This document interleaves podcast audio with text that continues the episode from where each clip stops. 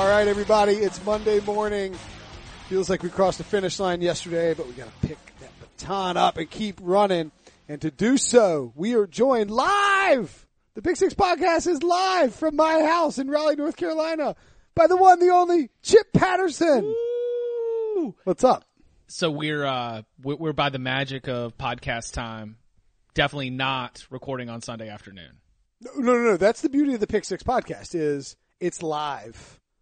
No, people are listening on Monday morning. Right. It will be live Monday morning. And the presumption is that anything like if... Because I don't know if the listeners know this, and I wanted to give you credit because I happen to be a podcast host. The 24-7 Sports College Football Podcast and the First Cut Podcast. I got you, man. You don't need to pump me up. Right. Go listen, download, subscribe. Having daily podcasts for your listeners is an incredible service, and it's a grind, and so I respect it. So cheers to that. It's I gotta say, I'm currently arguing with somebody in my mentions. This guy wrote I did a video of Shaquem Griffin celebrating getting drafted. Sure. And he wrote, "Nah, it's all motivated by money, nothing pure. I'll reserve my appreciation for the things that truly matter in life." That's a lot of negativity. I will say, though, some things about the NFL draft have made me cynical. Like, I found myself aligning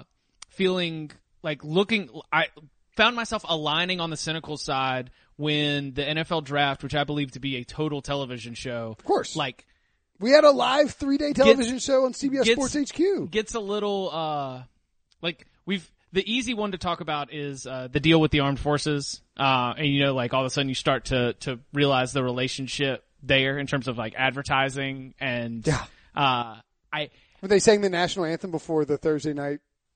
Did you see that? No, I didn't. Had everyone in Dallas. It was the most, and I don't want to get into a situation where I end up getting tasered by somebody. Right, I don't want Roger to push the button on us right now. Right. It's very possible. But it was they made a huge spectacle, and as far as I remember, they've never done this. And I've been to several drafts, and I've watched the draft in its entirety for 20 years, and have covered it for nearly a decade.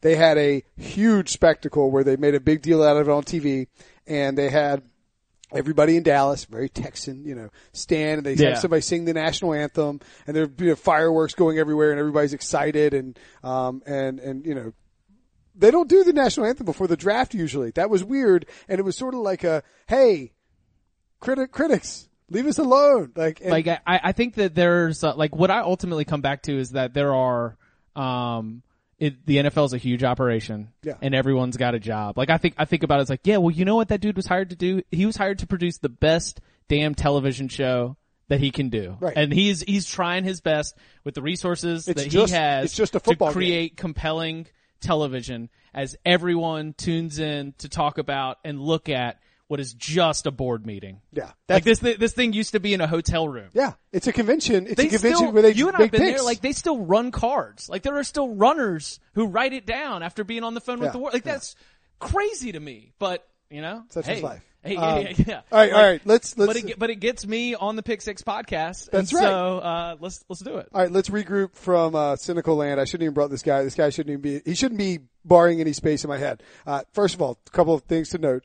Shout out to the listeners. We've gotten, Chip, I don't know if you know this, but I'm sure you're a subscriber and listener. And I am. And thank you. I gotta admit, it is a manual update.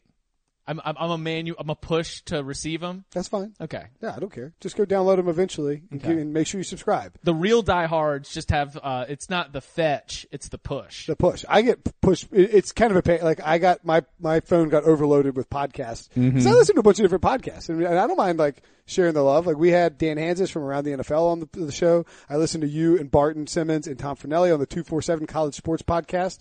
Now that it's golf season, I'm back into the First Cut featuring Kyle Porter and Chip Patterson.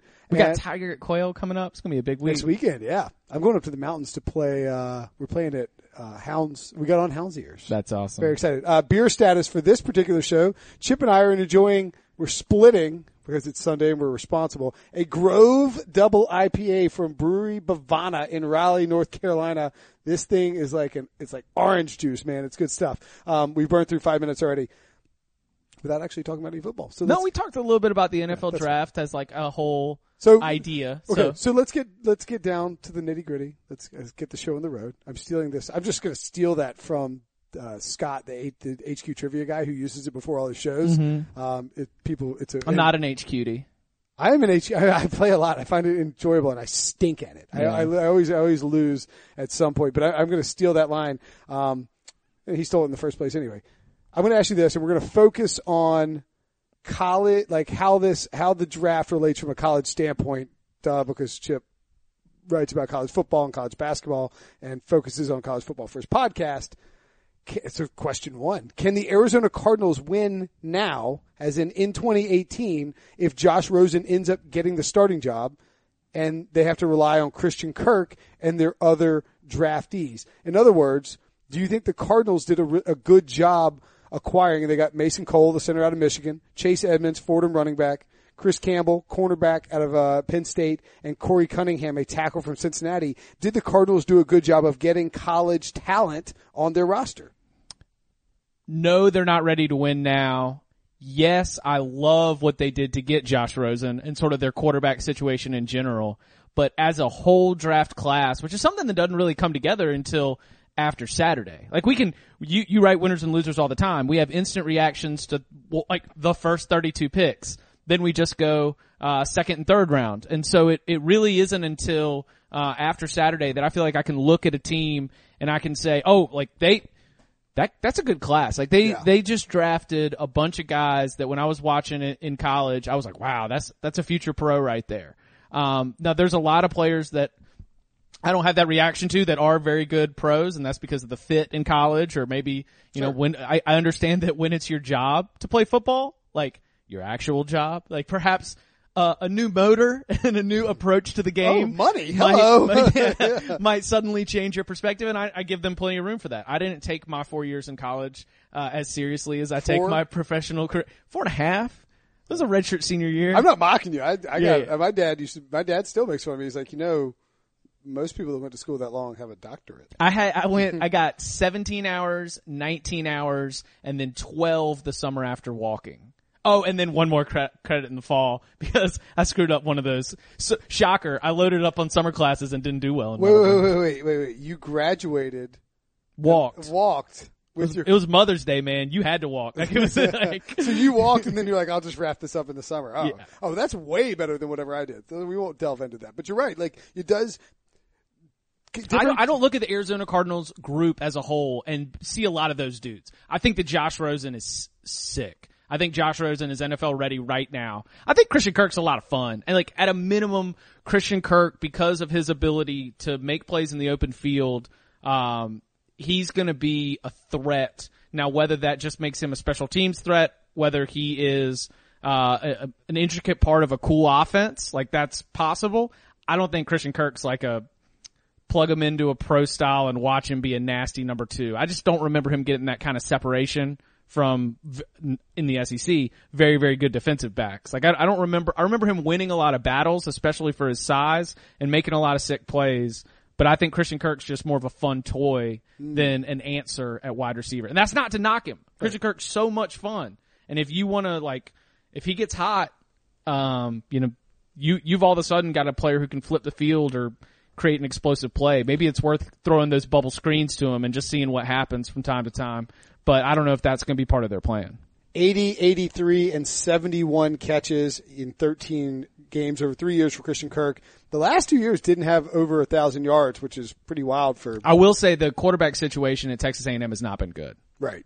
They had Nick Starkle get hurt, which forced Kellen Mond into action, and all of this has happened. I mean, like, Kyler Murray transferred out. Kyle Allen transferred out. They had all these quarterbacks transfer out. That's like the interesting post-Manziel hangover for Kevin Sumlin and Texas A&M has created this environment, which now, you know, Jimbo Fisher's trying to turn around, but it's created this environment where the players there and the talent there have all been NFL ready, but the results have just been very like, yeah, they're pretty good. They got a lot of good players. Sumlin, I mean, Kevin Sumlin was like a white hot name for NFL jobs for a while, and now he's just. They redid his contract, basically to line up so that, Kevin, we just need you to not go to the NFL until after our stadium renovations are done. And it, like, there was some deal with the buyout where it's like the buyout was through the roof. Like, even an NFL team would, like, think twice about doing it. Yeah.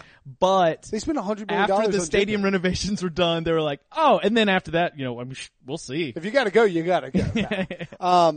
I do think the Christian Kirk thing is interesting in terms of how he fits in with the Cardinals. Because if you look at the rest of the wide receiver corps, Larry Fitzgerald, of course, a Hall of Famer. Like, you can't look at Christian Kirk and be like, well, there's your replacement to Larry Fitzgerald. No. I think he's a supplement to Larry Fitzgerald, along with J.J. Nelson and then Chad Williams, who they took in the third round of last year's draft, both of who are pretty good burners. Mm-hmm. Now, they're hosed in 2 years. I think Larry Fitzgerald could play 2 more years. I mean, obviously he's playing this year. Right. I mean, he's like, he led the league in receptions, I think. I mean, he's been over 100 receptions each of the last 2 years. Larry Fitzgerald is friggin' awesome and sort of timeless and doesn't even get his due for being timeless. So I think he's starting to. I think that as the rest of his generation of wide receivers continues to fade out, and like for some of them unspectacularly or spectacularly, I think that the fact that Fitzgerald had a couple of insane games last season that kind of woke everyone up to it. I think we're starting to realize and appreciate that Larry Fitzgerald is like a David Robinson like character, just like an all-time great that gets everyone's respect. A Tim Duncan type character. Yeah, maybe. I mean, just like there's a very so from age 32 to age 34, the last 3 seasons. Mm-hmm. I remember Bruce Arians came in and changed what Larry Fitzgerald did, and he wasn't healthy in 2004. He wasn't healthy in 2014, and his play was tailing off, and people were like, well, this might be the end for Larry Fitz. And Bruce Arians came in and started moving him around like he did with Reggie Wayne, I think, in Indianapolis. And Larry Fitzgerald responded. Was Arians OC in Indianapolis? Remember, he was the head coach when Chuck Pagano. He was the interim head coach. And he won. Oh, that's right. Okay. He won back-to-back coach of the years because he was the interim head coach with Indy and won coach of the year. Got it. I remember that. Yeah. Over the last 3 years, Larry Fitzgerald averaged 108 catches in 1,131 games. That's insane, and has 21 touchdowns to boot. So I think he's got time to go. And then Christian Kirk, you can move around. So I like the pieces they have, but I think you probably slot them as competitive with the Seahawks and 49ers for that second spot in the division. The Rams are clearly number one. What about? Hold on. One more Cardinals. Sure, fire away. It's the Cardinals podcast. I had this joke with Barrett Salee and Andy Staples earlier, and they got a little bit of a kick out of it. So maybe I'll bring it to you and see what you got to say. If you think about the injury risk between Sam Bradford and Josh Rosen, because let's not forget he got shut down because of a nerve thing in his elbow. He's had some concussion issues. Is this a Mike Glennon joke? Do you think Mike Glennon is putting banana peels around the office? That's pretty funny. All right. Mike Glennon, like, people thought when Rosen got drafted, they're like, man, they did it to Mike Glennon again. It's like Glennon looks around the room. He's like, oh, no, guys. I'm starting 5 games. Don't you worry. Mike Glennon's going to start 5 games. He will start 5 games. Do you feel bad for Mike Glennon? No. Okay. I do. I mean, he lives here. I was going to say, I've done some, he came in. I saw him at the NC State Pro Day. He's a great guy. He came in and did a full day of radio on a day when I was guest hosting. And, so, I mean, I got to work with him for a show, like for an entire show. Mike Glennon was in there and he was cool and he was nice. He's an awesome guy. And I wish him nothing but the best. So, I do not say that in a way knocking Mike Glennon, but like there are those characters in the NFL, and that's what don't we always talk about? Like, the best thing is a backup quarterback in the NFL. I mean, if you can get in there and like produce in those 3 or 4 games, and then the starter comes back, and no defensive coordinators have like really started to put like the screws to you in trying to take apart your game. Here's why I feel bad for Mike Glennon. He had the whole thing with Russell at NC State, right? And I mean, he got to play, 2 years and Russell got chased off, but Glennon sort of catches some flack for being the guy that helped chase Russell off. He clearly didn't do that. We know that. But then he gets drafted by Tampa Bay in the third round. Greg Schiano loved him coming out of high school, recruited him to Rutgers. Jameis Winston goes first overall the next year, so Mike has to sit behind him. Then he finally gets freed from Tampa Bay, who wouldn't let him go because he was a valuable backup. Right. He signs a deal with Chicago. goes to their draft party and has to watch them take Mitchell Trubisky, number two overall. You looked at the schedule. You knew he was going to get benched. Then he signs this year with Arizona, and he knows that he's not the starter. But they draft Josh Rosen, too. And I want to point out that if you're listening, Mike, get ready, because between Bradford and Rosen, you're going to play. You're going to play. This is the landing spot you want, Mike. You are going to play. Those dudes will get injured. All right, this is not a Mike Glennon podcast. We do love Mike Glennon. We talked about Shaquem Griffin at the top. I don't want to in any way suggest that there was nothing not cool about the moment of Shaquem Griffin getting drafted. And sure, it happened. He was at the draft. He got a green room invite. He went because you only get to do it once. Like, Baker Mayfield didn't go because he didn't want to deal with being in Dallas. Who knows what happens? You get booed. You know, he transferred from what, Texas Tech? No. Yeah, from Texas Tech to Oklahoma. A lot of Texas Tech fans there could have gotten some boo, could have heard some boos in Dallas as if he's the number one overall selection. They might have booed him I can't even remember. They might have booed him at the draft. My point being is that Shaquem Griffin took it upon himself to max out this opportunity and to go and spend time there. And ESPN and the NFL Network and Fox, who were airing the draft, took it upon themselves to max out the opportunity as well and spent a ton of time talking about him on the third day of the draft. I don't mind it. And I don't mind it at all. Like, I thought it was an incredible. Has that become sort of one of the talking points with him? Because that's disappointing. I mean, Griffin's good. Like, Griffin was one of the best linebackers in the American Athletic Conference, and he's a player of the year, right? Defensive player of the year. Like, he is a very good football player. He has dealt with extreme circumstances, and he has achieved and had to work harder because, like. Like, Shaquem Griffin, not to go, I mentioned this earlier, but I do think it's a good way to say it. Like, I don't think that you can look at this and treat him like any old football player, but I can guarantee that, that Griffin deserves to be drafted and talked about as a very good player. It stinks that any of his ability is getting, reframed and talked about in a different way because of as backlash from coverage. Because, again, this is where we go back to the beginning. Guys, hey, guys, this is a board meeting. Like, yeah, if you're upset about the coverage of an outstanding story, it's like the outstanding story was covered a ton because it's outstanding, and you know what's going on? Not a lot of outstanding stuff. Right. It is very regular and routine around here, Bob. I gotta tell you that it's just literally business as usual here at the NFL Draft Day 3. Mel, can you tell us about these two punters who were just selected at the end of the fourth round? It stinks that Griffin, that Griffin sort of becoming this story as a result, maybe even of like the backlash. Shaquem Griffin's a very good player. Yeah, he's a very good player. Do you think he makes an impact on the field for the Seahawks? Not immediately. He's a special teams guy, right? Maybe. I thought that Mike Mayock did a really good, I don't know how much of the draft you watched on Saturday. Probably not. None. Right. Saturday? No way. A lot of people don't watch it. I mean, like, no. I was, friends who had various interests in certain players being drafted, and I'm inexplicably in charge, of, you know, even though like I'm working all day, right. I'm in charge of disseminating the information about whether certain guys get drafted, who the Panthers, you know, the guys, my friends like certain teams, and I'm in charge of letting them know if somebody goes here, somebody goes here. So you're saying on the email thread, in addition to reporting for CBS Sports, it is your responsibility to report. It's like you could be like, guys, here's a link. Yeah.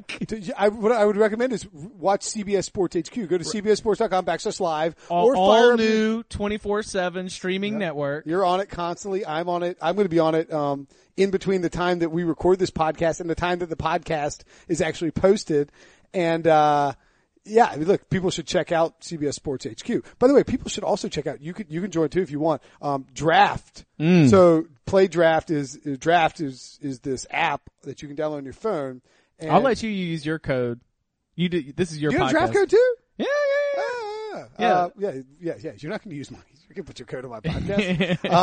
So how do you do it like the NFL draft, or is there a college football play draft? Golf. Oh man. Yeah. Can you do it for like majors? You draft golfers? Yeah, I think we were running it around the Masters. Do you guys do like a league for listeners? I don't know if they do it week to week. Okay, well, Well, we are going to do a best ball league, at least one Pick 6 Podcast best ball league starting on Monday. This is the Monday podcast. So starting today, go to download the draft app on your phone. And if you download the app and you have to deposit to get this free entry, but if you deposit and use code PICK6, P-I-C-K space S-I-X, you get a free best ball entry. And the best ball entry is, I think it's going to be a $3 best ball entry. We're going to create a league between 8 and 12 people. If there's a lot of interest in it, we'll do more than one. And we're going to do the draft. It's going to be a 30-second per pick draft, so it's going to fly. You set your rankings before it, and you can pick guys like Saquon Barkley with the Giants. You can pick Jalen Samuels with the Steelers. You can pick Nyheim Hines with the Colts. You can pick Ronald Jones with... From USC? Yes, who got drafted. You can pick Nick Chubb, who got drafted by the Browns. I love the Ronald Jones. Oh, you can pick Ronald Jones, drafted by the Tampa Bay Buccaneers. So all of these guys are in play. Like, and if you've done this last year and you loved Kareem Hunt or Alvin Kamara coming out of college, you could have picked them in like the 10th round and you would have won the league because you got great value on these rookies. And so we'll do that. We'll draft a whole league. And we'll play it out through the full season. You don't have to set a lineup. You don't have to do waivers once. Nothing. You just draft. You just draft it once, and you're good to go for the entire season, and then you get paid out at the end if your team is good. So sign up for draft. I'm R.W. Brinso on there. I would have done Will Brinson. I think I was trying to play like on – I don't know why our chair keeps squeaking. I think I was trying to play on the sly to win some money, but now I'm just out there in public. I'm going to get blasted by listeners. Go to draft. Use promo code PICK6 when you deposit and play in the Pick 6 podcast leagues. Okay. Oh, can I hijack? How are we doing on time right now? We're at 21 minutes. Okay. Let's go through. Hijack. Well, I was just going to say, I think Sony Michel is this year's Alvin Kamara. But that's not hijacking. That's a great segue into a topic that we should cover. Okay. I'll strike the Panthers question that I hadn't written out. And let's talk about Sony Michel. So who, from a fantasy perspective, as a guy who watched a lot of college, you think Sony Michel will ultimately be like rookie of the year? I think that he's going to have a chance to have that level of production. You like him better than Nick Chubb? Yeah. Big time.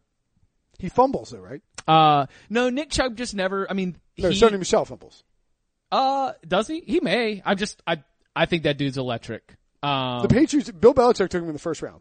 Yes. That says a lot. Yes. No, as the Belichick and the Patriots continue to embrace what I've been calling positionless football, like since the Golden State Warriors are trendy, I'm trying to make this a thing. Sure. Positionless football is the idea that you've got your skill position players, but it's like they're basically all H-backs. They're all shifting into out wide, they're all making plays in the backfield, and Sony Michel really became that dude. I mean, I think a lot of people tuned in to the Rose Bowl because of all the Georgia talent that was taken and all the Oklahoma talent that was taken.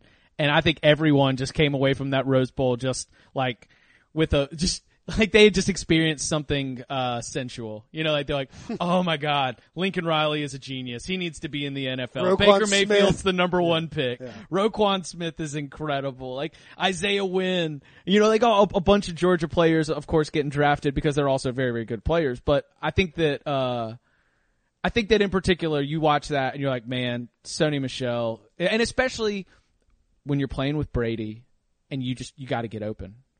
You get open, you can catch the ball, you work in space. And then you make a play. Yeah, you're a home run guy, right. Oh my God. Now the only downside is with Sony Michel is that they have James White.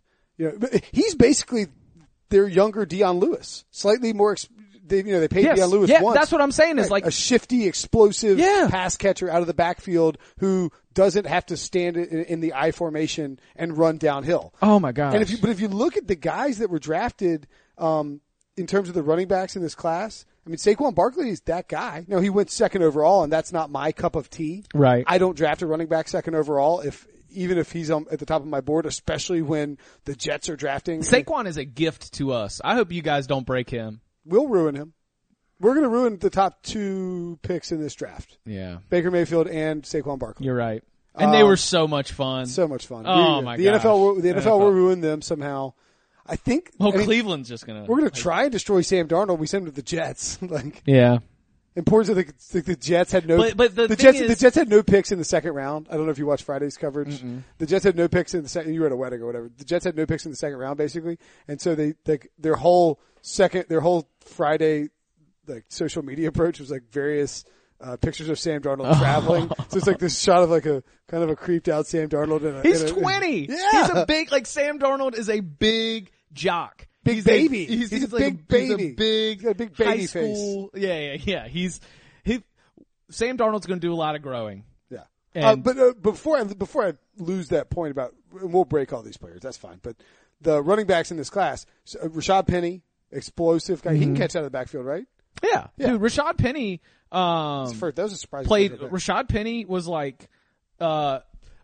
was the kid on your high school team who was just like the best player. And so that meant that he ran back punts, he ran back kicks, he was the running back, and he was a receiving threat out of the backfield. Okay, it was a surprise that Penny did not play safety the way that he was, just like always out there, always having an impact. He was just so much better than everybody else. Sony Michel, the third running back taken, same deal. Nick Chubb there. Chubb can catch out of the backfield too, right? He's not as explosive as I would not Sony put. Nick Chubb is a very good football player. He can catch passes out of the backfield. I will say, of like my 5 favorite Nick Chubb plays, 0 of them are pass catches. But Ronald Jones is a home run threat who can catch, and then Kerryon Johnson. Darius Guys is a better receiver, I think, than people think. Royce Freeman and Nyheim Hines, the majority of these running backs that were taken are not pure downhill runners. I think Freeman's a downhill runner. He just did it out of a shotgun system, right. But it's like ultimately you do see some of those like traditional pro style guys that, like, between the tackles, man, their like shifty ability and then breakaway speed. Like, that's the one thing with Nick Chubb that it makes me sad to talk about, but when he came back from surgery, like, there was a breakaway speed element that was gone. Like, before then, oh my God, cause he was like the Heisman front runner when he got hurt in mid-October. And of course, as you know, in college football, we declare Heisman winners every week. So like Nick Chubb was, through 6 weeks of football, almost definitely the best player in college football. He gets hurt against Tennessee, I think, and then coming back from the surgery, he's still incredible. Like, Nick Chubb is the number 2 all-time Georgia rusher. Herschel Walker is 1. He had more rushing yards than Todd Gurley? Sony Michel is 3. Wow, that's insane. They had number 2 and number 3 all-time Georgia running backs on the same team. That's incredible. And it's no shock why they were playing for the national championship in overtime. That's true.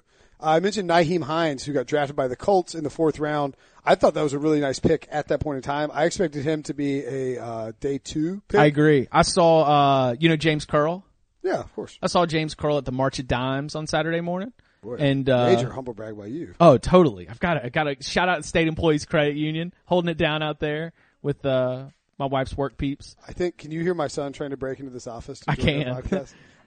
So that was the first thing as soon as I saw him, I got his attention by throwing the pups up. And like, as soon as I saw him, you were like, man, I cannot believe Nyheim Hines. So like, Hines, obviously, from Garner, like, Olympic good tracks, like, super fast. Like, we're talking about, if the Olympics crown, like, the fastest, the strongest people in the world, like, he was so good, and his talent of speed is like his God-given speed is incredible. He's lightning fast. Yes. And he's actually better running between the tackles than a lot of people think. I'm sure. Here's my question for you about the Colts in general though. Did they get better in a kind of an unsexy way in terms of, cause they added 4 picks in the second round. They added Quentin Nelson in the first round, and then they come back and get, Nyheim Hines and some other guys, in the third day of the draft. I really liked what the Colts did. Did you think that the players they picked up from a college perspective were good? Like, Nelson was the win, and Braden Smith was the sneaky steal. Those two guys, it's now Jordan Wilkins, Nyheim Hines, and Marlon Mack. 3 interesting kind of running backs. None of them are like feature backs per se, right? I mean, no. I wouldn't be surprised if Hines led that team in rushing. I wouldn't be surprised if Wilkins led that team in rushing. Yeah, there's still a lot of time to sort out what's going to happen in the Indianapolis Colts offensive backfield for the future. I mean, yeah, they need to worry about Andrew Luck in the first place. Right. But the Quentin Nelson thing, I don't know if you saw Ian Rappaport of NFL Media tweet this, but he's like, now that the draft is over, I would like to mention this. He said that everyone he talked to in front offices had, it was Quentin Nelson's nickname.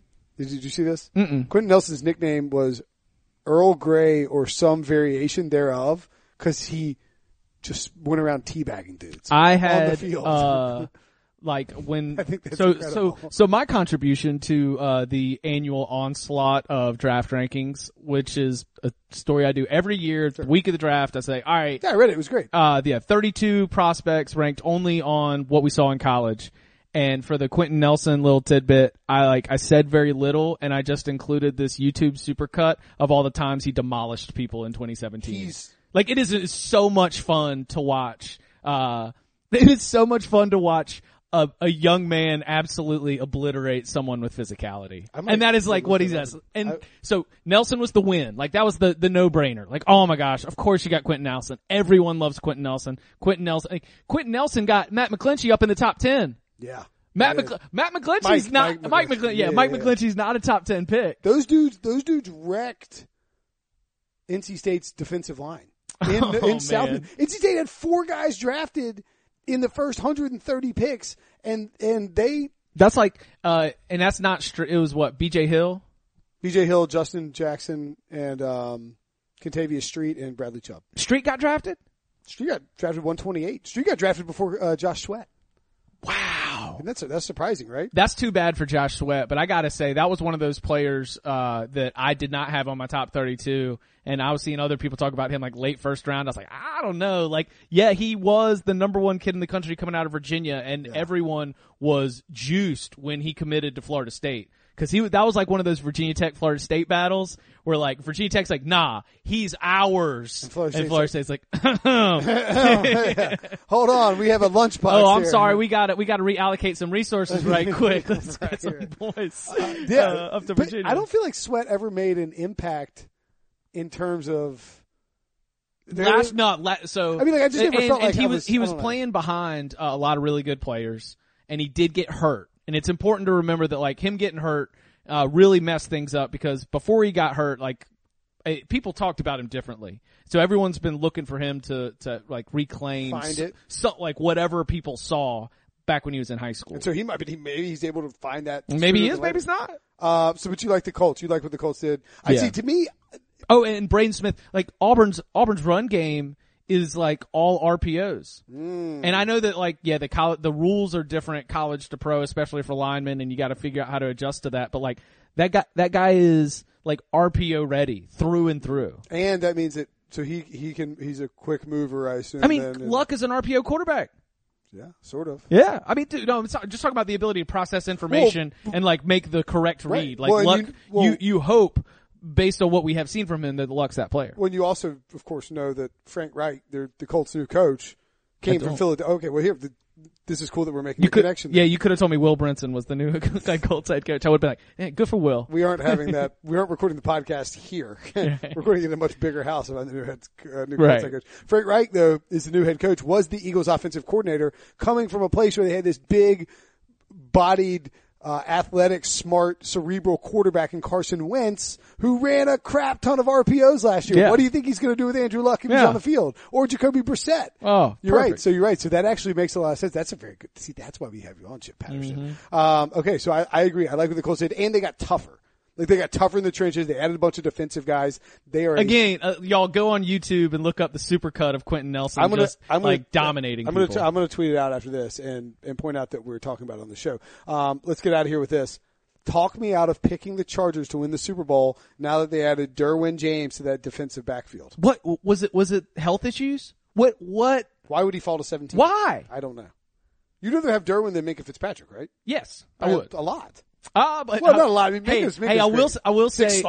So Minka went to Alabama, but Minka's from New Jersey, and Minka's like because a lot of the Alabama players are like from Alabama or from Georgia. Like Minka, I don't know. Like it'll be fun to watch him, because I think Miami's I think he will enjoy Miami. Like when he got picked, I said, "Oh, good for Minka." Like you're gonna be fine. Like he's gonna be right at home, and he might be a star. Like he might be able to really embrace this, because I remember people like Alabama coaches said that Minka Fitzpatrick got Nick Saban better than any other Alabama secondary player. Wow. Like, Nick Saban's such a good teacher. He was a defensive backs coach, and he teaches the secondary, and like, it was like the connection between Fitzpatrick and Saban was stronger, they said, than any other Alabama secondary player to come through. So much so that when Minkah was banged up in games, which he was for most of the second half of the season, they would like leave him in at weak side linebacker just to get the alignment right for the defense. So he would basically be like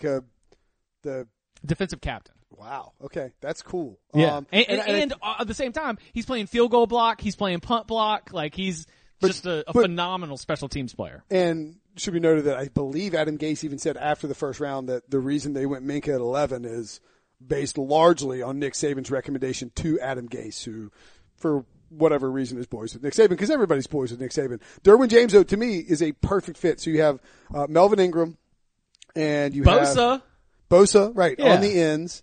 So you're starting with that. And then in the defensive backfield, let's not forget that the Chargers have Jason Verrett, Casey Hayward. I mean, if Verrett stays healthy, and has that been his issue? Because Verrett at TCU was unbelievable. He was a first round pick. He's been a stud when he's healthy. They added Justin Jones out of NC State. Mentioned him. I mentioned a couple of those guys so far, but Corey Leggett's facing a 4-game suspension, so Justin Jones probably slotting in to start for the first quarter of the season at defensive tackle. But they have a ton of talent there. They got better at the linebacker position if those guys stay healthy. And then you add Derwin. And to me, the Chargers' big bugaboo last year, and they were a top 5 defense by yardage, but they were 27th against the run, according to Football Outsiders DVOA. Derwin's a stud against the run. He drops into the box and lays people out when they come in. He's just a good tackler. All right, I know you're probably going to pick the Chargers to win the Super Bowl, so I do need to feel like I need to offer this for your listeners. Sure.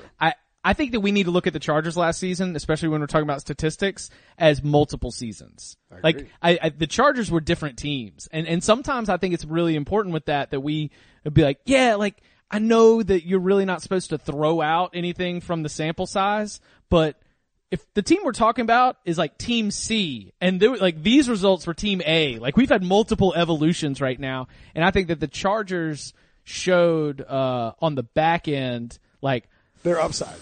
Man, Gordon's so good, and Rivers has still got it. And oh my gosh, now we've got a good tight end again. Like they're gonna max. All of a sudden, things were coming together, and because of that, I think that they are. They're unfortunately going to be a sexy pick in the AFC West for a lot of people. So I might actually zig when I normally would zag. Right. And a lot of people are going to pick the Chargers to be good because the people are sort of down on the Raiders with John Gruden. The Chiefs are transitioning. People love Patrick Mahomes. Oh my gosh. Are the Chargers NC State? Is the Chargers relationship? Yes. Oh, it's identical.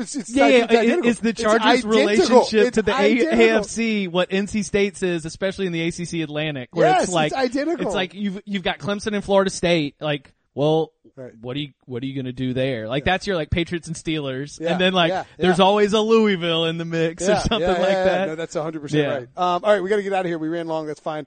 It's, we'll at some point we'll get back to 30 minutes, but thanks for listening. Yep. Chip Patterson. Thanks for stopping by. Happy Monday. What are you at @Chip_Patterson? Yep.